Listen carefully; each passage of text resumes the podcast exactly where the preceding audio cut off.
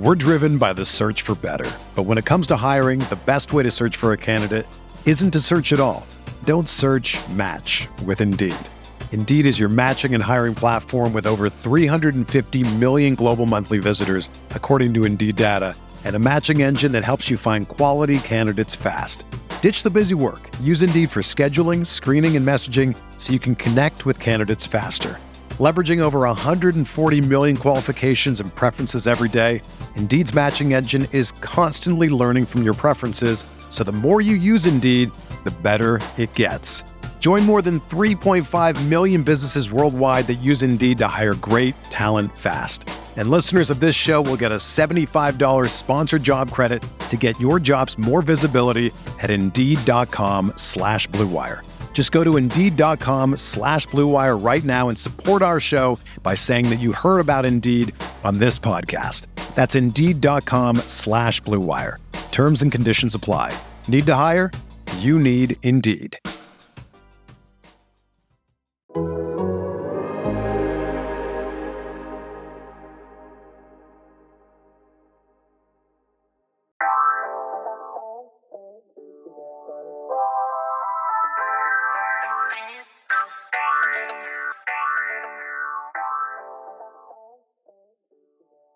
Welcome to Seahawks Man to Man podcast, powered by The Athletic. Shout out to the company. My name is Michael Sean Dugar. I'm here with my co host, Christopher Kidd. You can follow us both up on the tweet machine. You guys know where to follow me. I'm verified, up at 14,000 followers now. Thank you, everyone. Uh, Chris, talk to him. What is up, everybody? It's your boy Christopher Kidd. Be sure to follow me on Twitter at CKIDD206, and that's CKid206. All right, everyone listen right now. I need you to just take a minute, breathe breathe, relax, listen to the sound of my voice, and relax. I don't think you guys have relaxed since the end of that that game. I, I, I really do. Obviously, I'm talking about Seahawks Vikings on Sunday Night Football. I know you guys are stressed. It's okay. Like my homie, shout out to my homie Adam uh, over there in London. He texted me on, uh, I think he texted me on Saturday. He was like, "This is, you know, what? I'm gonna pull up the the text thread." He said something to the effect of, "Man, this this game, I'm worried about the game. Like, should I be? And I was like, you absolutely should. I was like, the Seahawks are gonna keep you stressed until like 5 a.m. Like, expect that. And he was like, ah, damn. And we just kind of laughed about it. And it was like, no, no, no. I was. He knew I was serious though too. At the same time, the Seahawks. This is what they're gonna do every week. So strap in. You know, I don't know, Chris, if you be stressed during the games, but everyone else is. I'm gonna keep it 100 with you. In that first half, I wasn't too worried because the score was 13-0 and it, it felt more than that just based on what the Vikings were able to do with the run game and how Kirk Cousins was picking the defense apart, but it was only 13-0. Yeah, yeah the, the, I, didn't think it was the end of the world. Yeah, I really was sitting there thinking the Seahawks are in great position. I mean, the Vikings held the ball the whole first half and only put up 13 points. And if anything, you're probably disappointed if you're the Vikings. Like, you had opportunities to get another touchdown, and you had to get three. I mean, these are things that against a Seahawks team with Russell Wilson and how he's been playing through these first four games up to today, you got to think, yeah, we, we need to put more points on the board. To be honestly, I honestly I wasn't worried. I'm thinking, oh, this is going to be an ugly second half for the Vikings, and for the most part, it didn't get much better. Yeah, it was it was it, it had its peaks and its valleys. Uh, yeah, what I told I told homie Adam was like, yeah, man, you're gonna be stressed till five in the morning or four in the morning because in London, you know, it's really early over there. Yes, um, it's Monday morning when they're watching the game in, yep. in London, and I guess I think that's the case for all the international fans for the most part. I think the Seahawks did a thing on folks in Germany, Spain, like they really like dug it out over there across the waters to watch the Seahawks, and like it's really stressful. But everyone just breathe, relax. You have Russell Wilson, you'll be okay. I mean, it really is that kind of that that simple. I wrote about Russ and DK last night because Russ, I mean, Russ is he's wired differently. I've we've probably talked about this on the show. Like Russ has a brain coach, right? You just got to be wired differently to have a brain coach. Let's just start there. no, I'm serious. Like it's not like a therapist or like a psychologist. It's legitimately a mental conditioning coach. His name is Trevor Moawad. Talk to him. Shout out Trevor. Cool, cool cat. Uh, like I, I still need to uh, read read his book that Russ wrote the foreword for. Russ has a brain coach, right? That teaches him to be neutral in those situations of the clutch time, right? And that rubs off on everyone else. And not necessarily that they're neutral as well. It just because they know Russ kicks it like that, it just gives them that faith. Like KJ Wright said today after the game, he was like, after we got the fourth down stop, I was like, oh, we're gonna win, right? It wasn't it wasn't just some blind faith that he had. I'm sure his he thinks his team's gonna win all the time, but it's like he sees that number three runs out there. He's like, okay, we're good. He he he's got us, right? And that, that's just kind of kind of how it goes. And I think everyone should should keep that in mind too. Not to say Russ is gonna always save the day. He's had games where he he didn't. I mean, threw a pick in the Super Bowl for crying out Threw a loud. pick today, I thought, got Yeah, that was nervous. bad. Yeah, But you knew that at least I knew. I was like, he's gonna come right back from that. Just because that's just how Russ get down. He's like, I I done already forgot about that that interception. Like we didn't even ask him about it. It was a really bad play too, though. But everyone relax. You got Russell. Like I know it's hard to not to be super stressed in them situations, uh, but just trust in Russ. And in, in, in Russ we trust. And Chris, this is probably the most the the biggest development from Sunday night. Trust in DK Metcalf. Mm. This dude's this dude. I talked about um how Russ rubs off on everyone else. It, it's it's in DK's blood now. I think. I mean, I've kind of already felt that because that's kind of how DK is wired too. But like Russ, like kind of reaffirms it for him. Like DK's not really afraid to fail either. I think that's a really important quality of like people in these moments. You got to be, and that's what separates like the great great players from like regular players is the is the they don't have that fear of failure. Like even DK said it after the game today. He was like, "Yo, I want the ball to come to me in those clutch moments because if I don't if I don't catch it, I'm gonna figure out what went wrong and I'm gonna make the play the next time. And if I make the play, then I'm you know up there with the greats. He has that mentality. You can't be afraid to fail. You can't even consider really like, dang man, like what if I don't catch it? Like what if I don't get the first down? What if I don't? You know, like he's he's not really afraid of that happening. He realized you could it, it can happen, and I'll get better from it no matter what.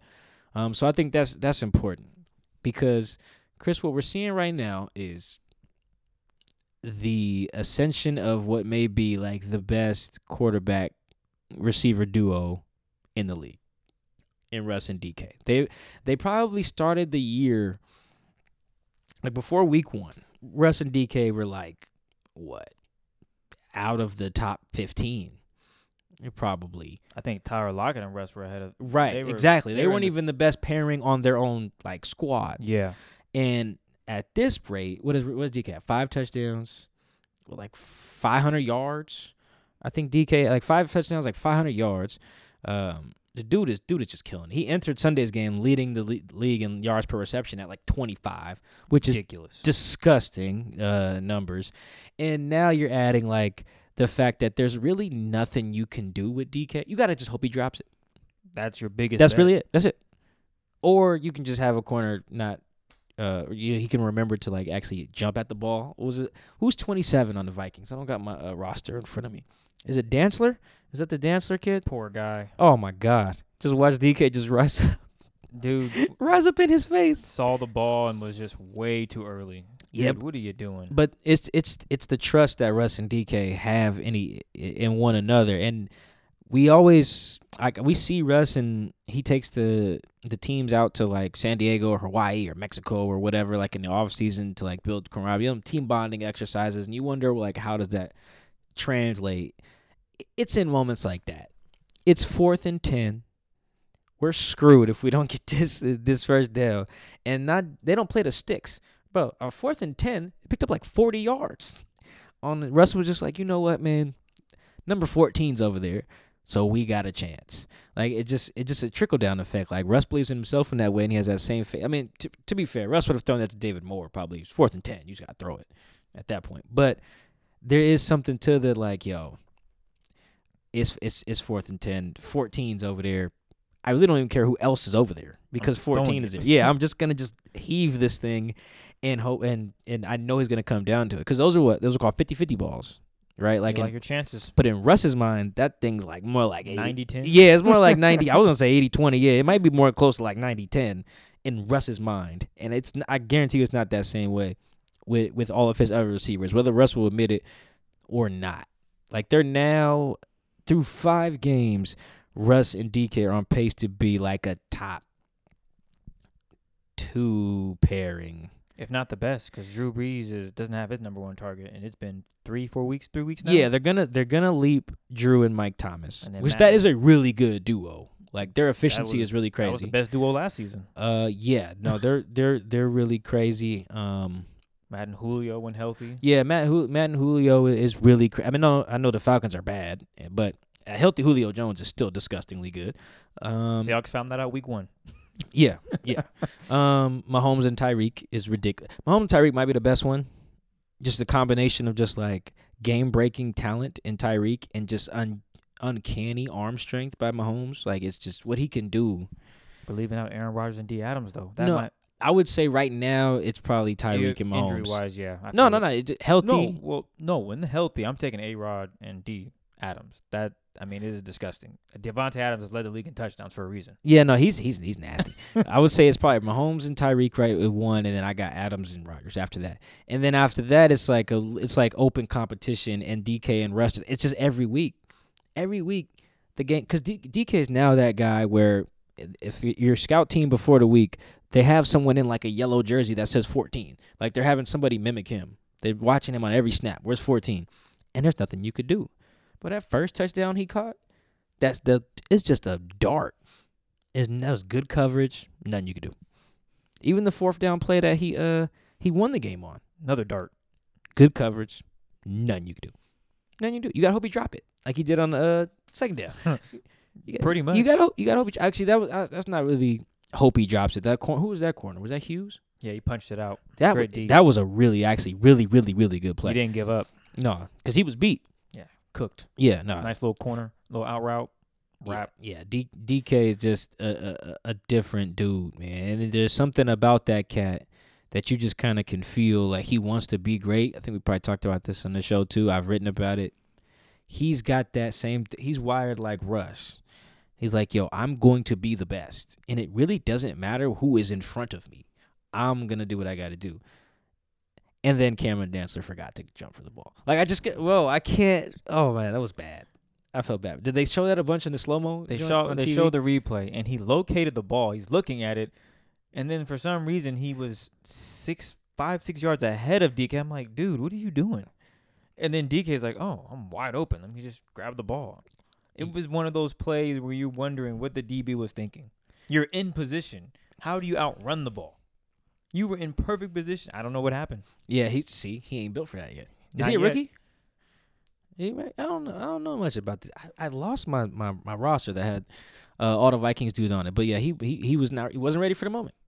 Like that was a perfect example of like what being ready for the moment looked like. And he was DK is like, oh, I'm ready. I'm gonna go up and get this. I'm not gonna wait for the ball to come down. I'm gonna go up and get it. It's different.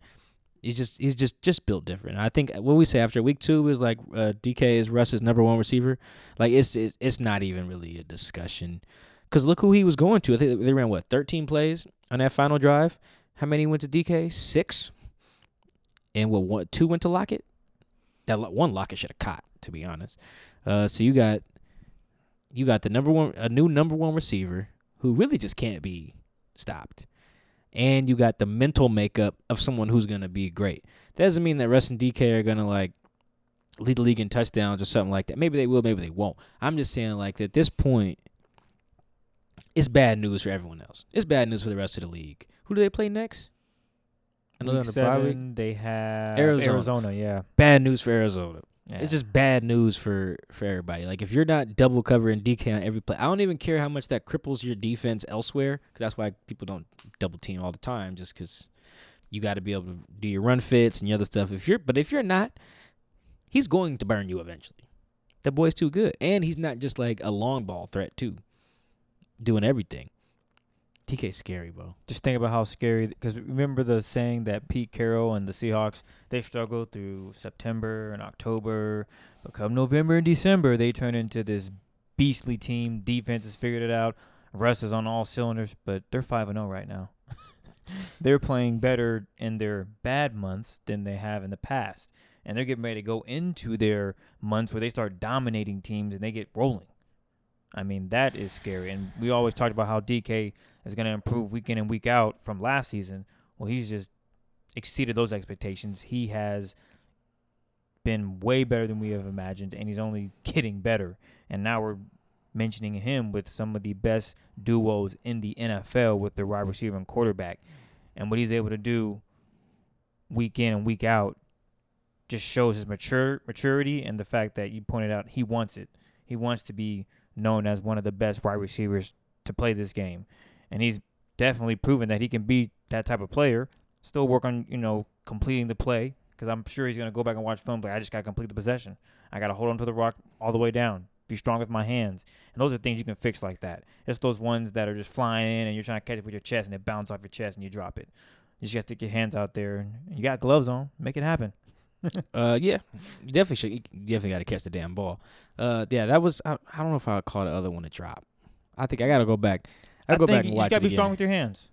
Yeah, I mean, because ultimately, if that's anyone else, I mean, if it's a Julio Jones, strong hands, not getting punched out.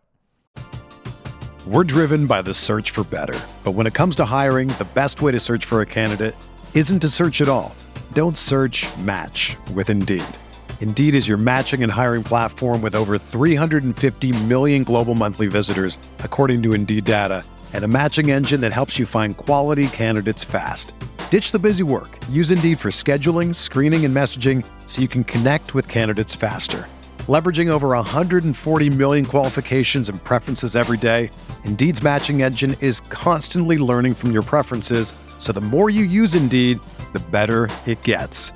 Join more than 3.5 million businesses worldwide that use Indeed to hire great talent fast. And listeners of this show will get a $75 sponsored job credit to get your jobs more visibility at Indeed.com slash Blue Wire. Just go to Indeed.com slash Blue Wire right now and support our show by saying that you heard about Indeed on this podcast. That's Indeed.com slash Blue Wire. Terms and conditions apply. Need to hire? You need Indeed. You just got to hang on to it. It's great defense, but also, DK, you have to hang on to the ball. I'm still counting as a drop.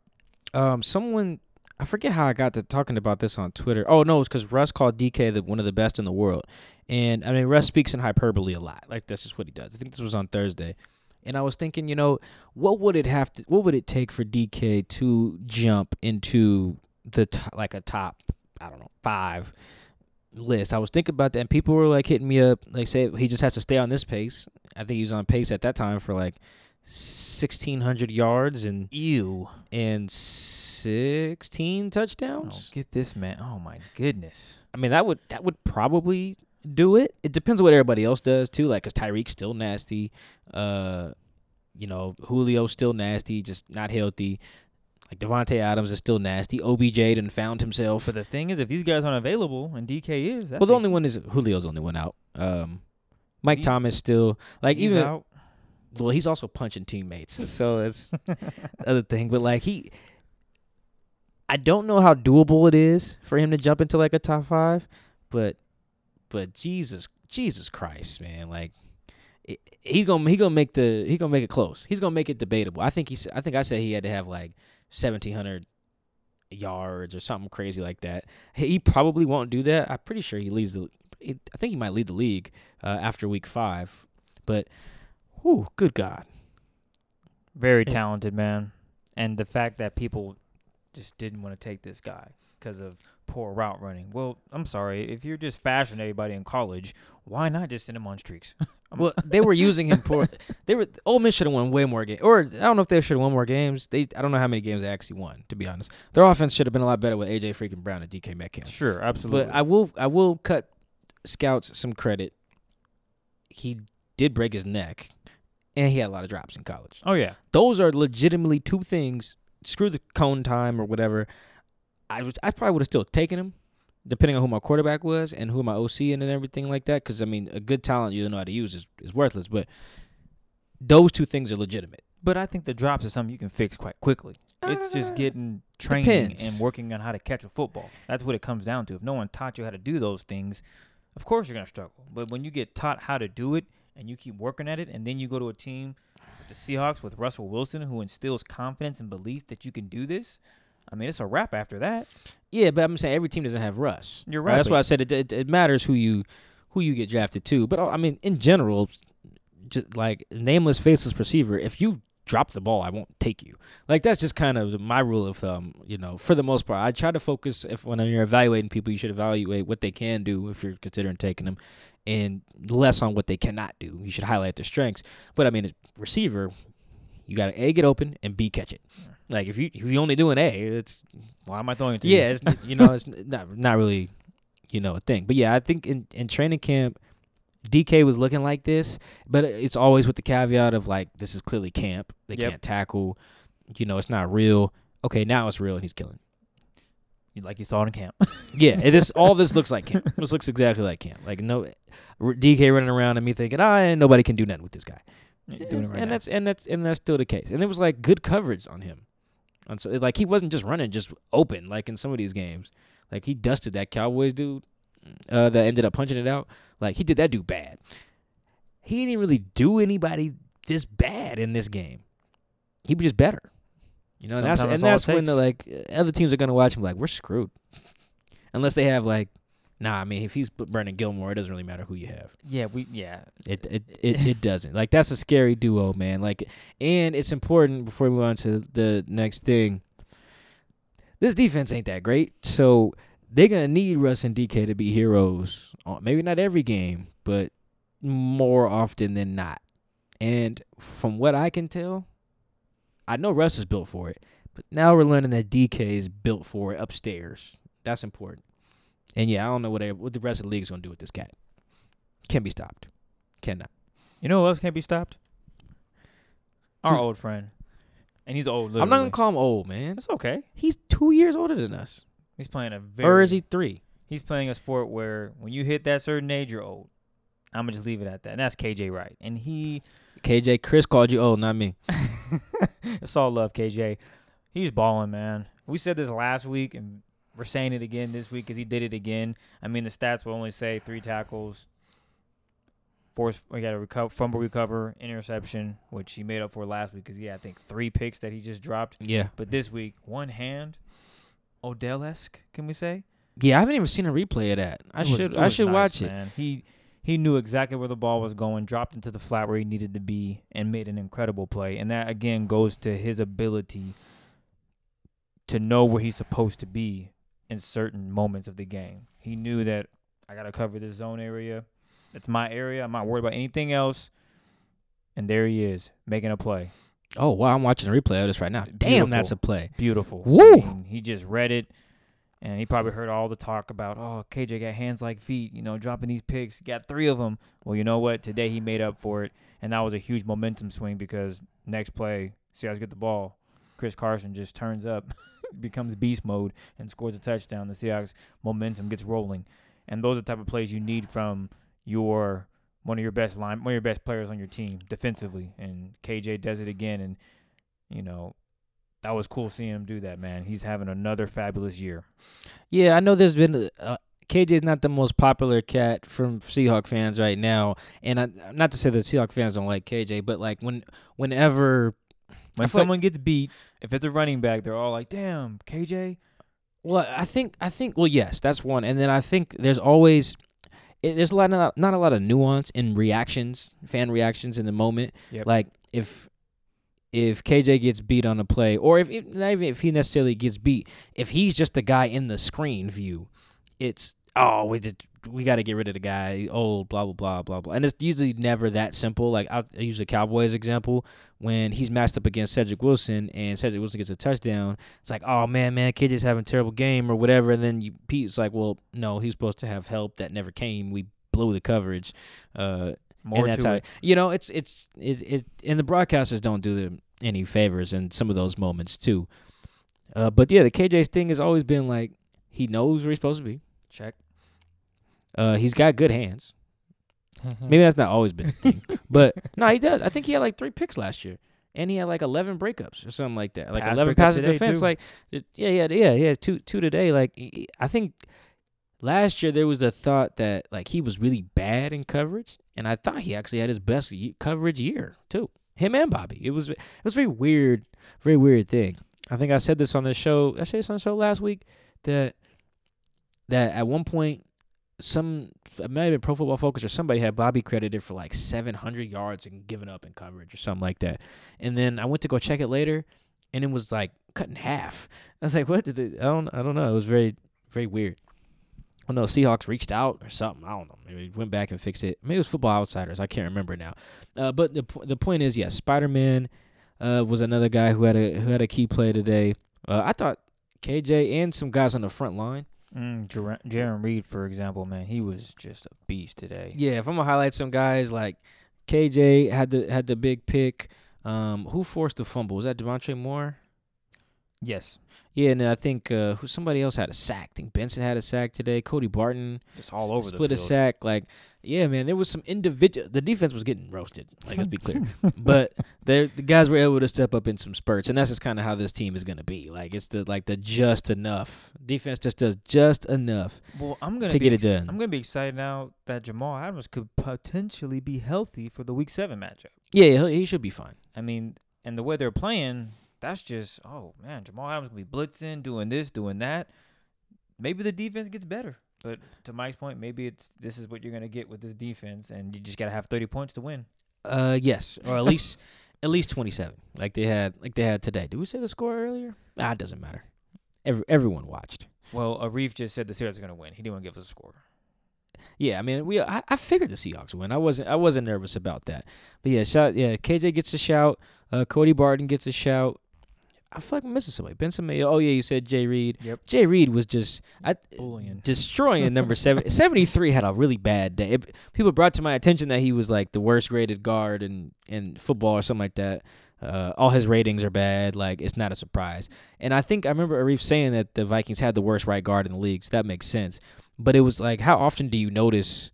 The right guard like getting getting his butt whooped. Ask I, Jay you, Reed. you usually don't notice. For some reason, it was just standing out to me. I was like, "How did Jay Reed getting in the backfield?" And I was like, "Oh, Oh, it's 73 he could run into." And like 73 had like two holding penalties.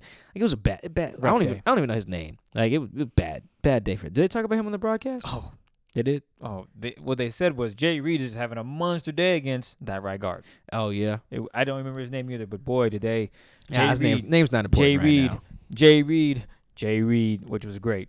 No, that, it's, uh, it's it's cool that you watch from home and like I'm there because I don't get to see what they say Oh yeah, uh, on on the thing. It's good to know I'm, I'm in tune with like Collinsworth. Like Yep. he's he's seeing the same things I'm seeing. Like that's really specific If to him to call out the right guard because I was tweeting about it. It's like yeah, man, 73 sucks. Like it's I wonder if Chris wanted to say that. uh yeah no that's the good when you're a broadcaster you can't really only people who get rid away away with stuff like that is like Charles Barkley on TV like saying somebody just stinks. Or you know, or they or they're terrible or something. Calling them a scrub. I guess him and Stephen A. Smith. he be saying brothers is on drugs. Who was on crack? Funny. anyway, yeah. KJ gets a nod. Cody gets a nod. Who else has it? Benson, Damontre. I feel like they there's some. Oh, LJ Collier had his first sack. Good yeah, for that him. was good. Yeah. Yeah. good for him. Like I said, defense was still getting roasted, but they did have some timely, Look at that. some, some timely still moments. getting roasted, but you got guys making plays. Yeah, because I mean, that. you just got to make your timely plays, you know, to to win games when you got Russ.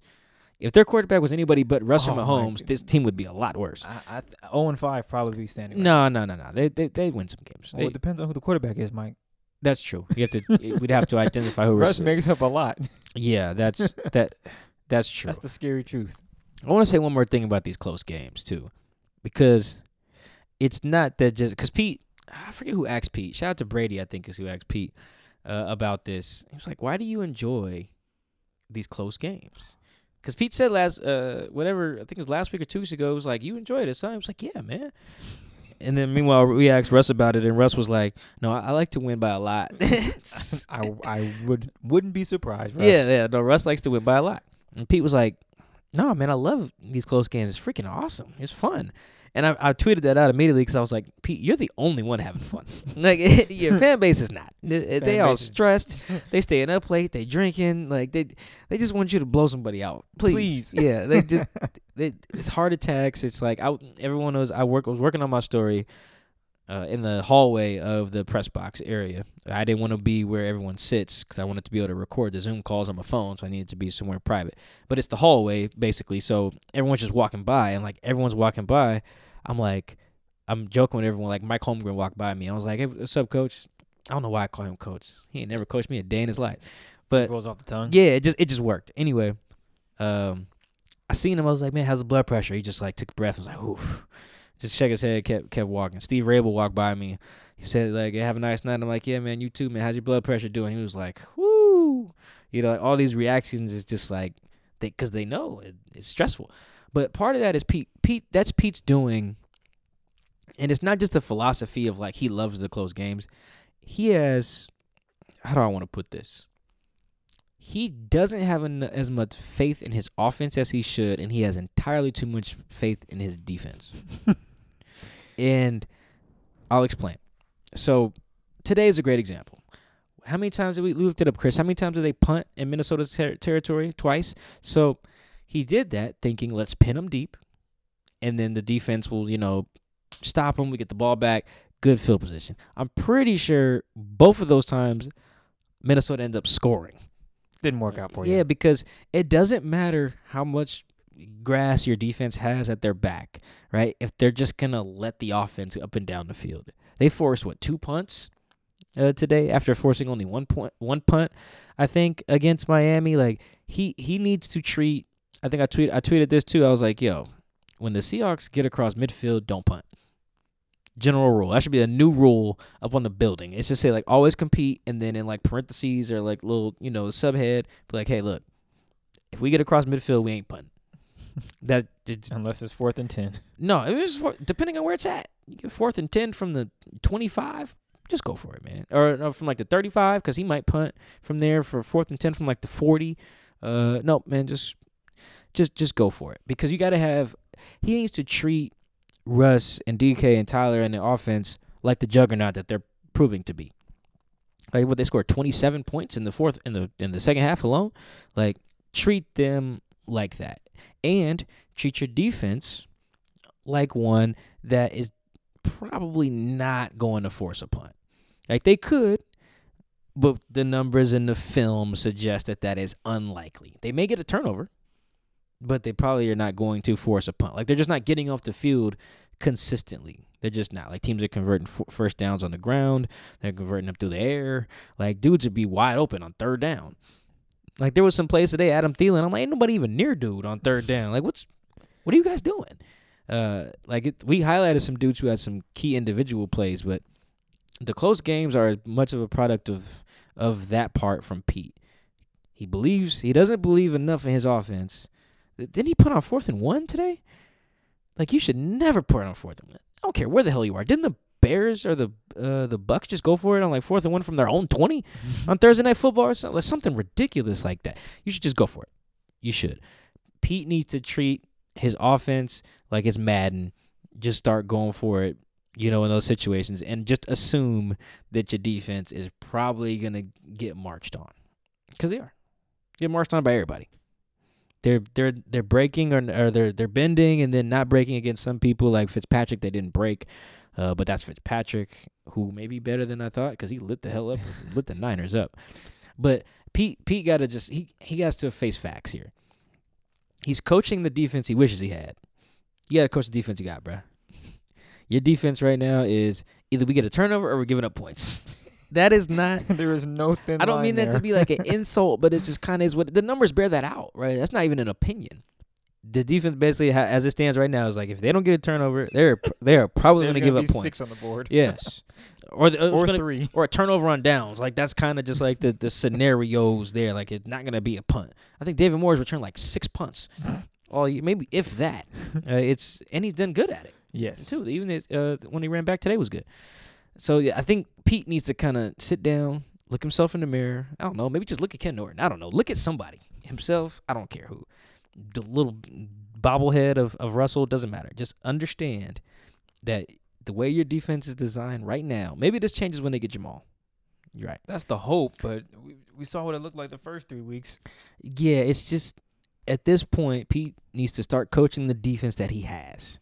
And that's that sounds funky, but I mean that makes sense, right? It's funky. I won't go as far as to say that because I think you still have to trust your defense, right?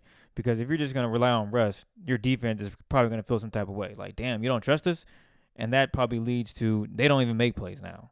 There's got to be a point where you're like, you know what? We are going to punt. We're going to put it in your hands. You got to make a change here. You guys got to get it done. you guys are a part of this team too. Yes, we do have Russ and DK who are proven to be an elite duo, but we need the defense to step up and make plays too. We can't always rely on Russ. You said that earlier. Russ might have a bad game. If the defense ain't putting up, it's a wrap. You can only be down so much. Like today, I said they're only down 13. In my opinion, I knew they weren't losing this game because I knew Russ was gonna be able to get up 13 points. You're you're telling me Russ can get 13 points? Right, but that that's assuming that Minnesota doesn't score anymore. And you knew they were going to. But considering the fact in the first half they only had 13, I was really confident that the defense was going to make adjustments, check, and that Russ was going to come out and make huge plays, and Will Dissly got a touchdown. I mean, those are the things that I'm expecting. Now, I could have been wrong. You're right. Minnesota could have came out and been doing the same thing in the first half, and the Seahawks could have been down 20 to zero with you know six minutes in the fourth quarter, in the third quarter. But that didn't happen. The Seahawks made adjustments, got off the field, and the ball got rolling. And that's the type of faith that I get where you're coming from, where Pete's like, "Oh, we're gonna punt here," and then the Vikings go march down and score. Well, Pete put trust in his defense to make a play. They didn't come through. The defense got to figure it out because there's gonna be a time where you're gonna need your defense to make a play. And unfortunately, well, I guess I don't want to say unfortunately, but in the last what three weeks, it has been up to the defense, and they've answered the call. Where it's like, oh my god, Ugh, Seahawks defense on the field, last play of the game. Can they get a stop? They do it. Can they get a stop? They do it. And it's important for this team to start doing that earlier in the game and not waiting to the fourth quarter. Yes, can they get a blowout? Those are things that they got to get done. They got to figure it out. Because Pete, I mean, because Russ cannot carry this team every night. I mean, he could probably, but But it's unlikely. my, uh, it's not that I don't want him to trust because he. Ha- I mean, he's got to trust the defense to some extent. I'd say he trusts him too much. That okay, that is true. He trusts him too much, but I think I'm not knocking him for it. I get it, but I do understand where you're coming from. That he has the faith in the offense and too much in the defense. Yeah, has to it's it's, it it's too much. Like he thought, like he was like, oh, we'll just pin him at the two or something like that. No, man, Didn't work. They could just go 98 yards. Like that's it's doesn't really matter where you pin them. Didn't they have a drive today that was? Let me see. They had a drive. They had a 17 play drive. They had a 12 play drive. They had an 11 play drive. They had. Let me look here. I'm 11 play, 77 yard drive, a 15 play, 97 yard drive to take the lead that they had in the uh, in the fourth quarter. Come on, man! Those like are things that, that you got to fix, man. You got to fix them. they they had a drive in the second quarter that they had the ball for 10 minutes. Come on, like Defense couldn't get off the field. that's I what I'm saying. Like he needs to understand that those are possibilities, and I don't know if he's putting that into the math when his offense has the ball. That's what I'm saying. It's not just like treat your defense like it sucks because it, it it doesn't. But understand that your offense is great. Your offense is your weapon here. Yes. right? Because you're gonna have to trust your defense either way, whether you get these fourth downs or not. But I'm saying that like the idea that like oh let's just eh, what's the there's, there's one of those cliches that coaches always use like pin, the pin them deep like you know flip the field all that I guess nonsense. it's as simple as just make sure you're picking the right time to make these decisions because ultimately, against better teams, if you don't get this fourth down conversion and depending on who that quarterback is and how that offense is flowing, that could be detrimental to the game. That could be a, a huge swing. well, yeah, you gotta read. Yeah, you do gotta read the room to and some obviously, extent. we're assuming Pete does that. But I think today, I mean, and those punt scenarios, like, damn, you would expect. I mean, come on. I know the defense hasn't been good, but you pin him at the three, and these mofo's go 97 yards. I mean, come on. That's guys- not surprising to me though. Looking at the, bro, they just against Miami they forced one punt. That's, what I'm saying. Like, there's nothing really that, that has happened this year. That's what I'm saying. He's not coaching the team he, He's he coaching has. He has coaching the, the team that he wants to have. Not even the past, just the team he would like to have. The team that, yeah, if you pin them at the three, you get a quick three and out. Um, they punt from their own end zone. You get the ball right back at like the 40 or midfield. Like you basically just didn't didn't lose anything. No, it's that's just not not how it works right now. This team is gonna give up yards. You know what they need? A pass rush consistently. Yeah, I mean, yeah, that'd be that'd be great to have. They're getting they're getting some sacks here and there, but I think that's if you're wondering why, like, why are the Seahawks always in these close games? Well, that's why. At least this year.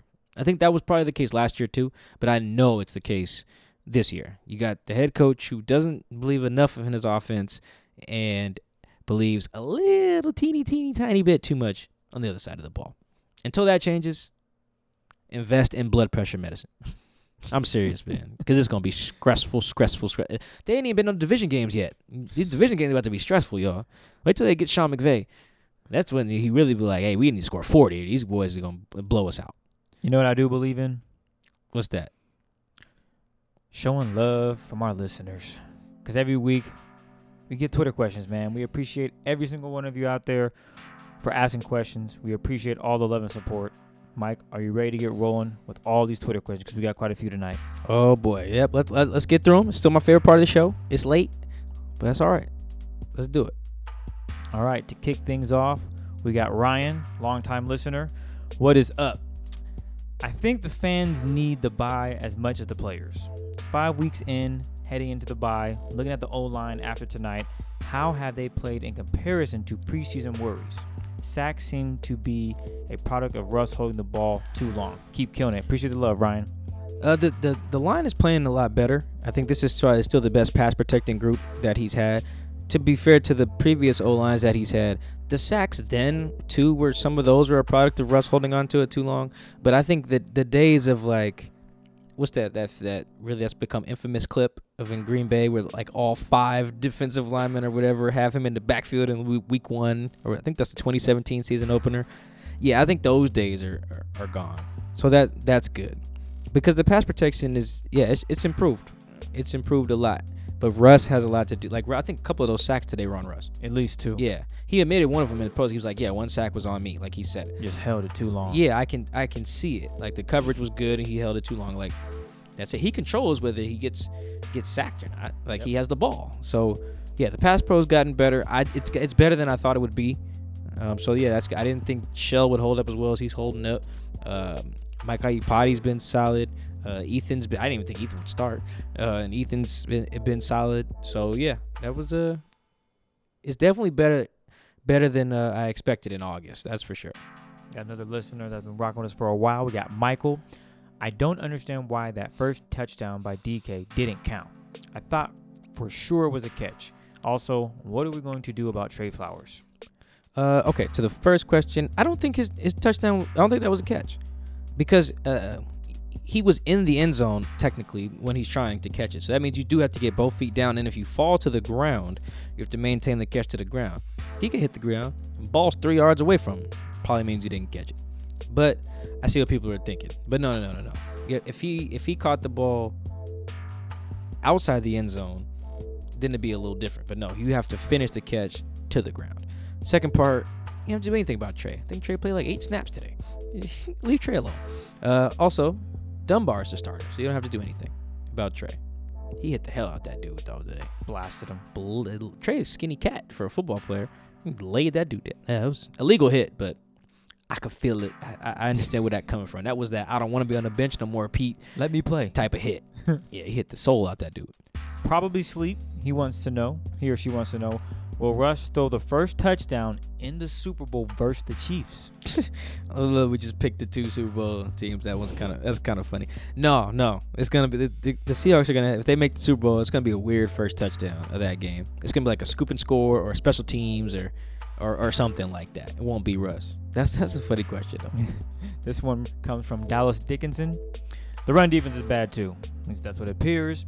Will Snacks Harrison and Adams' return make enough of a difference, or will this team have to score 30 to have a chance? just be even if the run D does get better, just score thirty anyway. It's a good way of looking yeah, at that's it. Just, just score thirty. Score thirty, and you'll probably win the game.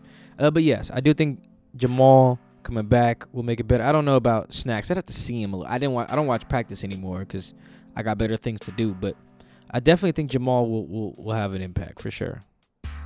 This one's from Brody. There are a number of players that come up big time in clutch. Who are your players of the game not named Russell, DK, or KJ? Uh, I think I'll probably go with Cody. Cody, man, he he makes that fourth down play happen. It's very similar to how Lano Hill made the play that for LJ against the Patriots and flipped Cam, uh, Cam Newton. That is.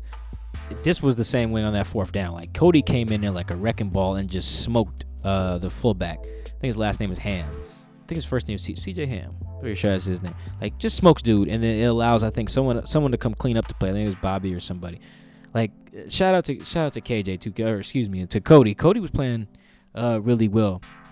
Yeah, he'd be he'd be my other guy. I don't know what his line his final line looked like, but he he definitely he definitely made some plays. He hits just hard as hell too. Like Cody's trying to knock your teeth out every time he hits you. You like that about linebackers?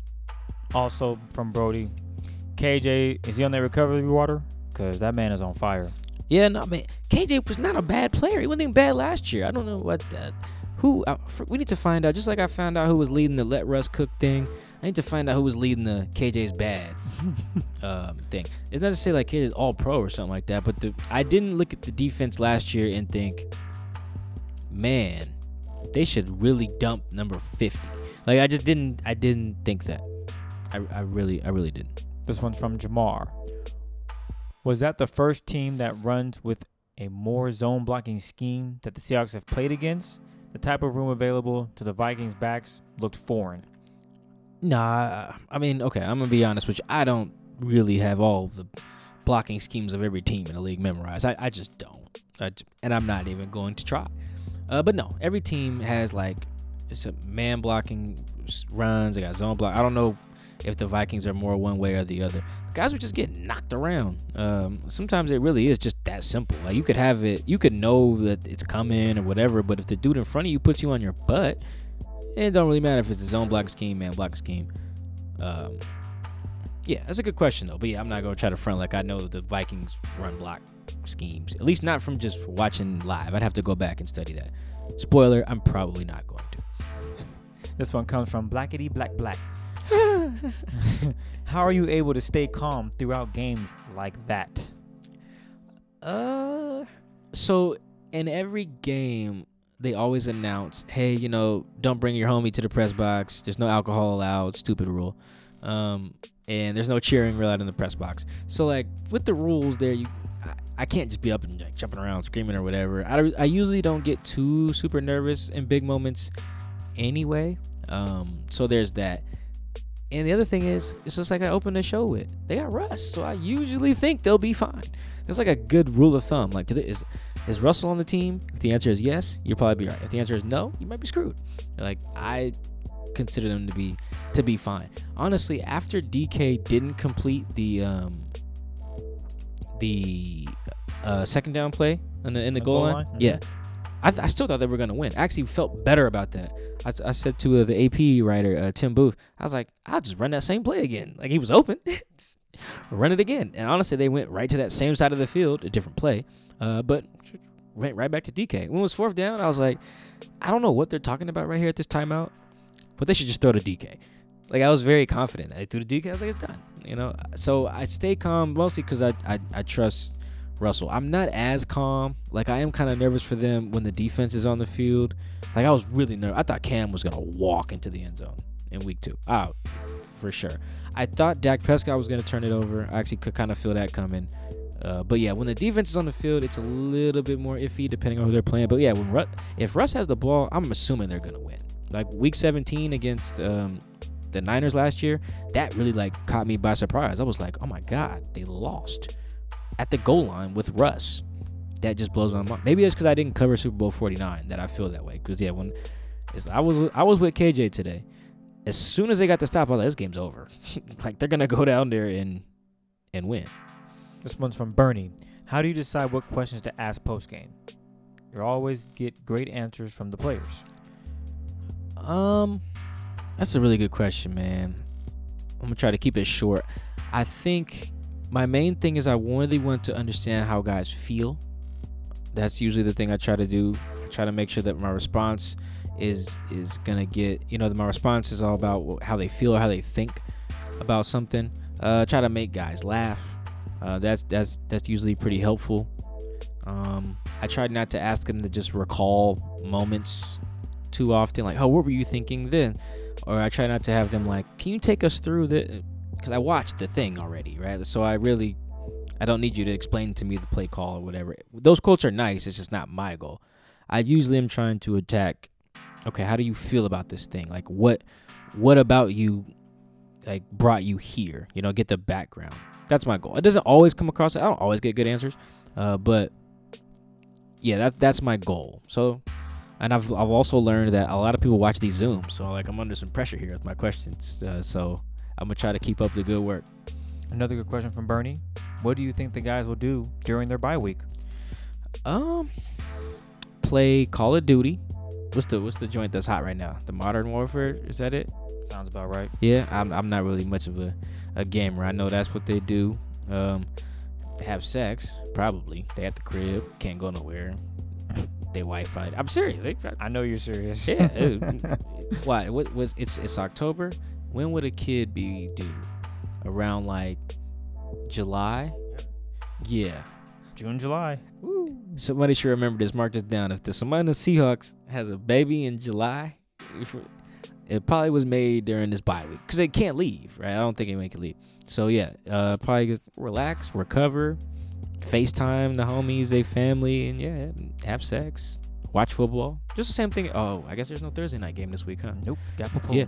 Yeah. So yeah, those would be my things that they probably do. This one's from Kong. Is a lack of pass rush really the reason why this defense is so bad? Like it seems like we have enough players to be decent. I don't know why it seems like that. I'm, I, uh, that's rude. I won't say that. Uh, no, I think that's a big part of it, though. Uh, I think that sacks are a good way to end drives. I also don't think the secondary that they envisioned has played yet. I still don't think. We said this on the show too. They still haven't had the their top foursome of defenders. They've played. They haven't played enough snaps. That's Shaq, Quinton, Jamal, and Quandre. I think that's that's part of it. Um, the other part is that guys, yeah, not not getting home enough. They're getting close, but not getting home. So I think, yeah, I think that's part of it too. And I think they just really play a bad strategy too. The whole bend, don't break. I think they should be a lot more uh, aggressive. Uh, honestly, I think there's actually be- like when Jamal comes back and when they start getting a little bit more creative because you can move him around, do all these different things. I think it'll actually get better. This one's from Henry T. Felt like we deserved to lose that one. Why couldn't we stop the run? Their O line, is it that good? Or is the Seahawks defensive line that bad? Or is it something else? I think they mostly just got outplayed today. I that's like my general thought uh, on the run on the run defense today. This got outplayed. Uh, I will say that the if you, shout out to homie Ben Baldwin. I've been using his advanced box, box scores to kind of analyze games. All of the Vikings running backs had negative expected points added, which kind of measures your like your impact on the outcome of the game on any given play. Um, so while they had a lot of yards, they didn't have a ton of like extremely impactful runs and actually had like ones that didn't help a lot. So the run defense it, it's it was it wasn't good, but it may not be as bad as the raw numbers suggest. I'll put it that way. Um, but yeah, I think like oh, the first part of that was felt like we deserved to lose. I just I will say they got a little lucky there on the fourth down play. Like, come on, man, they had given up 200 yards already, and the they couldn't get like three feet. Jesus Christ, that was the odds of them like stopping a run play at that. I thought would have been like next to none. Cause I thought Kirk was just gonna get under there and sneak it. That was my first thought. I thought that was that was a wrap. Uh, so yeah, if you feel if you're like, oh man, we probably shouldn't have won that. Like I get where you're coming from. Russ was Russ and DK were good enough to make me feel like they did earn a win, but that fourth down play in particular was like the luckiest thing. It, it feels like anyway. It doesn't feel like the Patriots one. I learned it was not as much luck because Bobby knew where the play was going. So I mean, film study like he's just smart. This one I don't really think that happened. I think they just kind of just read it. Cody blew it up, and then that was that was the end of it. This one comes from Chris Hamilton. The first half of the game was the first time we've seen the offense pretty much struggle. What were the Vikings doing defensively to achieve this? So I think they talked about this on the broadcast as well. Uh, Collinsworth pointing out what the safeties were doing, backing off. If you notice, Russ's numbers against these guys haven't been great. Like he, Russ's numbers today were good, but like he definitely struggles against the Vikings. Mike Zimmer has kind of the head coach of the Vikings has kind of like figured things out with Russ. That said, Russ has never lost to the Vikings, so I mean he hasn't figured out that much. But he definitely can slow Russ down a little bit. He makes he, he the way his defense is set up, it forces Russ to take more time and go through more of his reads. And Russ is good enough to do that. Uh, but the pressure starts, you know, getting to him. Uh, you see, he had a few throws that weren't like he just he skipped one in the dirt uh, to to David Moore today. He missed David Moore on one. He threw that really bad pick. Uh, so I think that the Vikings play a lot of what do you say, Chris? Were they playing a lot of cover four, cover lot of- two? A lot of cover four, a lot of cover two. Safeties making sure they don't get beat deep, and they were blanketing Lockett. I mean, Yeah, it was it was like that last year too. There, I think the only big deep ball he threw last year against these guys was a broken play. It wasn't like they just schemed it up really well. I think someone just let David Moore just run right by him, and it was. Think they just cut that guy. Honestly, for real, there might have been Xavier Rhodes. I can't remember. So yeah, I think the Vikings just kind of have the key to slowing down Russ, but they just don't have the key to beating the Seahawks. It's very weird. Like if I was Mike Zimmer, I'd be really, really, really frustrated after this game because like we keep getting Russ to put up these like subpar games, right? And we still can't win. That sucks. That's gotta hurt. it almost reminds me of the discussion we always have about Jeff Fisher. He sucks against the league, but against the Seahawks, he just he just finds a way to just beat the Seahawks each week they play, or not each week they play. Every time Just they more play twice a often, year, more often than he should have beat Pete, for sure. which is weird. Yeah, Mike Zimmer, he's owed one because man, for real, Russ plays doesn't play his best ball against these guys. Tyler Lockett doesn't. He disappears against these guys, and they still lose. Man, that's gotta hurt. Being a Vikings fan must stink. This one's from Zach's. Majority of the game, it felt like the Vikings were selling out, preventing the deep ball. How come we weren't using tight ends then?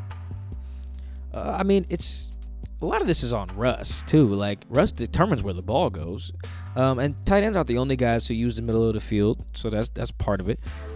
Uh, they aren't the only ones who are used in the short game. That's part of it. I think for a lot of good portion of this game, Chris Carson was like the leading receiver. Um, you know, Russ like checking it down to his backs. So I think there's a few things I- involved there, and yeah, they were they were making sure they didn't get get beat deep. But I think I think it's just uh, the Vikings also take away short stuff too. Like their secondary is good. Like it came into this game pretty good. The Vikings should be good. I don't know why the Vikings aren't aren't better. I'd have to go back and watch their other games, but Don't have Stefon Diggs. no, that's not. I mean, that's that's not it. Cause they weren't good with him, were they? They were a lot better. Yeah, I guess. Yeah, I guess so. I don't think that's. I'd have to watch more. I don't really watch a ton of Vikings games. But I can't stand watching Kirk Cousins. he was good today though. He was solid. This one's from Michael Scott. Why did it take so long for Dissly to get his first touchdown? Cause he went to UW. Damn. That was a layup. I don't know where Mike, if Michael Scott's a Husky or not, but yeah, Mike, you walked in. You walked into that. Go Cougs. Um, yes, go Cougs. Um, no, no, for real. This is the number two tight end now. Number two tight ends don't score a lot of touchdowns. I'm sure everybody listening plays fantasy. How many times you ain't picking up the number two tight end on any team off waivers, right? Like, name me the number two tight end on the Chiefs, right? You're not gonna pick him up, right? Because he's not gonna score. So that's just kind of where he is now. Why he's the number two? Mm, don't know. But that's just kind of what he is now. And when you're number two tight end, you're not gonna catch a lot of touchdowns. This one is from Chris. What is the record for fewest punts forced on a defense for a season? Oh, okay. So you got this. Chris is handing me the stat right here. The record for fewest punts in a season is 34 by the 1990 Houston. Oh no, this is Houston Oilers known for their prolific run and shoot offense. So this is they only they only punted 34 times. Oh wait, no. I think Chris is Chris is asking like how many uh how many punts did the defense force?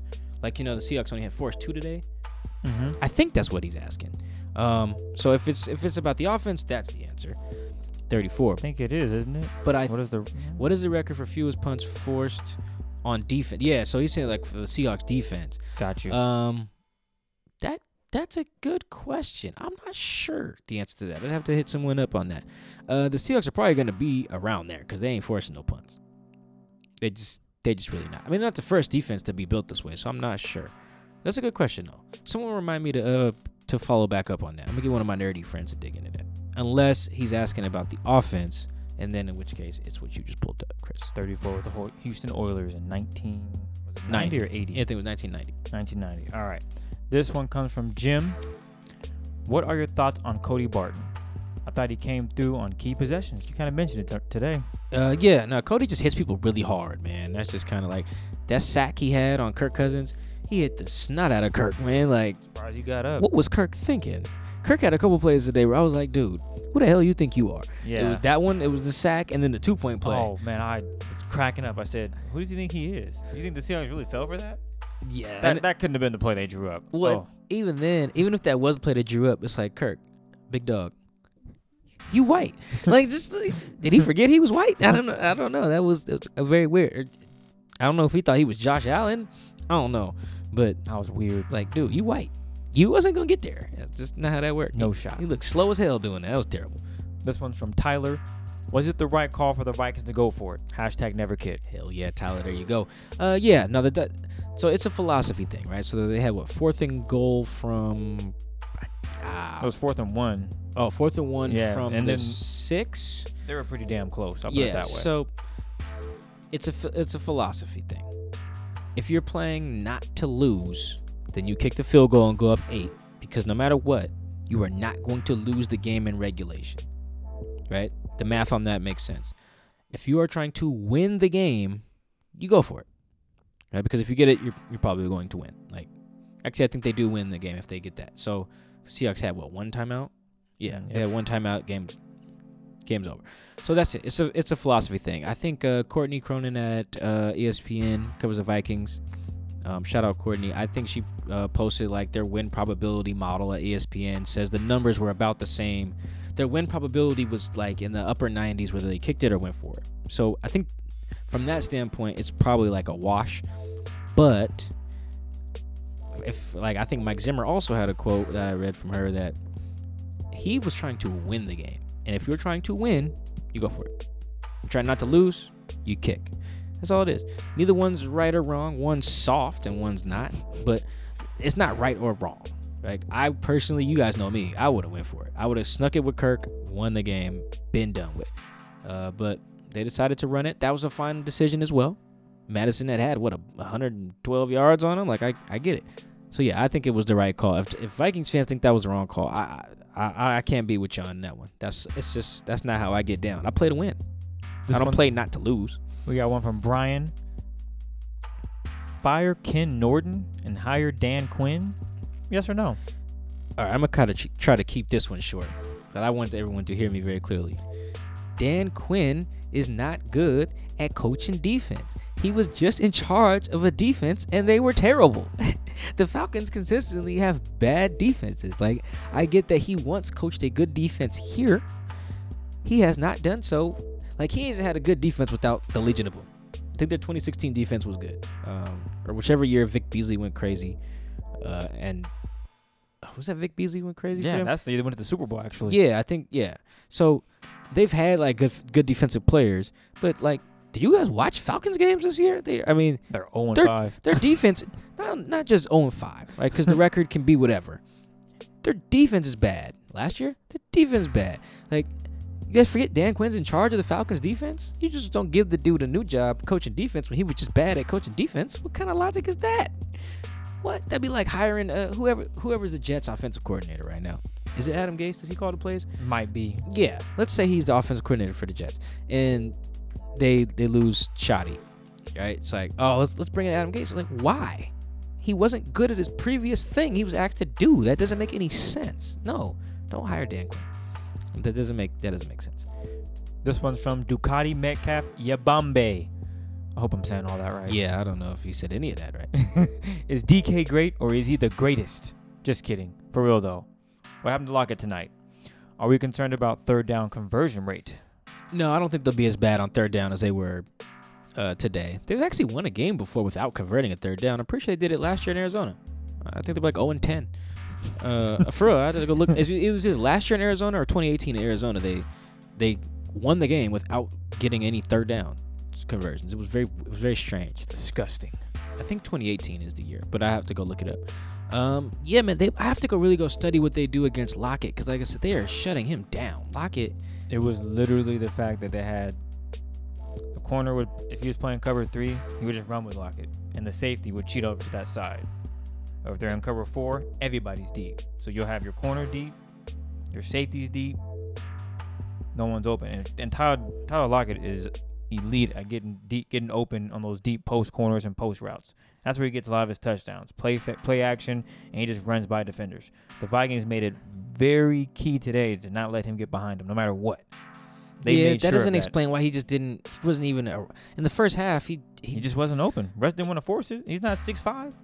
yeah. I guess you, I, I mean, Russ made a smart decision. Like, I'm not gonna just chuck it up. There's two people there. Now, if it's one on one, but I don't even know. if I mean, we're gonna have to go back and watch the film to see how many times it was one on one coverage and to see could Russ have just thrown it anyway. But Russ has been really good at just getting it to Lockett. And if he couldn't get it today, shout out to Minnesota for getting it done. Yeah, because he didn't have any catches in 2019 against these guys and didn't have a good game in 2018 against these guys.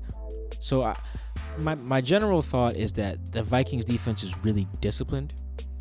That would be that would be my thought. At least they play disciplined against these guys. Like they make a concerted effort to to do a thing against Tyler and they complete the thing. Again, they're they've never beat Russ. I'm pretty sure Russ is like undefeated against Minnesota. So this stuff is only working so much. But the they are doing some little things that work really well. And just being really disciplined is a big part of your defense. Also, why you don't want to hire someone like Dan Quinn. His defenses were not, bro. The Falcons are bad. Their defense was very bad. It was very undisciplined and poorly run. I don't understand how anyone could watch Dan Quinn coach the Falcons defense and be like, "Ah, let's hire him." I think it was the familiarity with him, the fact that he was with the Seahawks when the defense was pretty good, and then the Seahawks said, mm, "You could be a head coach," They and all- that it didn't it didn't turn out well. Well, they also had the Legion of Boom. That is true. That's the like. I think what we're learning here over time with more samples with a bigger sample size is anyone could have coached a good defense with the Legion of Boom. Like I'm sure people may have been arguing that at the time. Like, not to say that Dan Quinn, Kris Richard, and whoever the other bald dude, oh Gus Bradley, like they probably were like good minds as well. That's I'm sure good teachers or whatever. You had the, you had Earl. Like even if you weren't good at your job, Earl was gonna make you look like you were.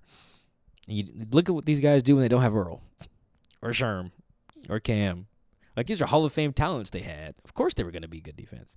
I don't think it was just that like Dan Quinn is a freaking genius because did he just leave the genius at his Bellevue crib and not take it to the, the South with him? Because good God, Gus too. Like what the yeah, very weird. Our last question comes from J Dub. Why did the Seahawks punt from the opponent's 40? Because Pete's soft. For real, man. That's what I talked about earlier, man. I just don't understand. Is you cross midfield, you go get points. Simple, plain, to the point. Cross midfield, go get points. Huh? You can attempt three. I just said go get points. I don't really care what they look like. Oh, okay. That's why I said that. Yeah, go get points. You're not always Hashtag to score a touchdown. Just kick it. no, no, no. Just go, no. Hashtag score. That's it. I don't care how you get it done. Score. You shouldn't be punting to the, the other team. That's that's no. Not this version of the Seahawks. 2020 Seahawks should not do that. Maybe in previous iterations of the team, the Seahawks, perhaps. That's what I say about Pete's not coaching the team he has. The team he has should not be punting once you cross midfield. Previous defense, previous teams, sure. This current one, no. Hashtag score. What the, I don't care how the hell are you doing? Fart the ball into the end zone. I don't care as long as you get, as long as the ref says it's legal and you get points. Sure, that's it. That's all I care about. Anything else you want to add before we shake, Mike? Uh, no. I just want to thank everybody. I was actually yes. Thank you guys for tuning in. As always, it's a late one. Appreciate you guys giving it, getting into questions. We try to make sure we answer all of them when when they come in. Try to be thoughtful on them. Um, even though th- that the Dan Quinn one frustrates me, man. I just don't. You guys hate Norton way too much. Really, really, really do. Uh, but we appreciate you guys. As always, we're gonna bring you the heat during the bye week too. Don't worry about it. Um, but again, relax. You have Russ. It'll be okay.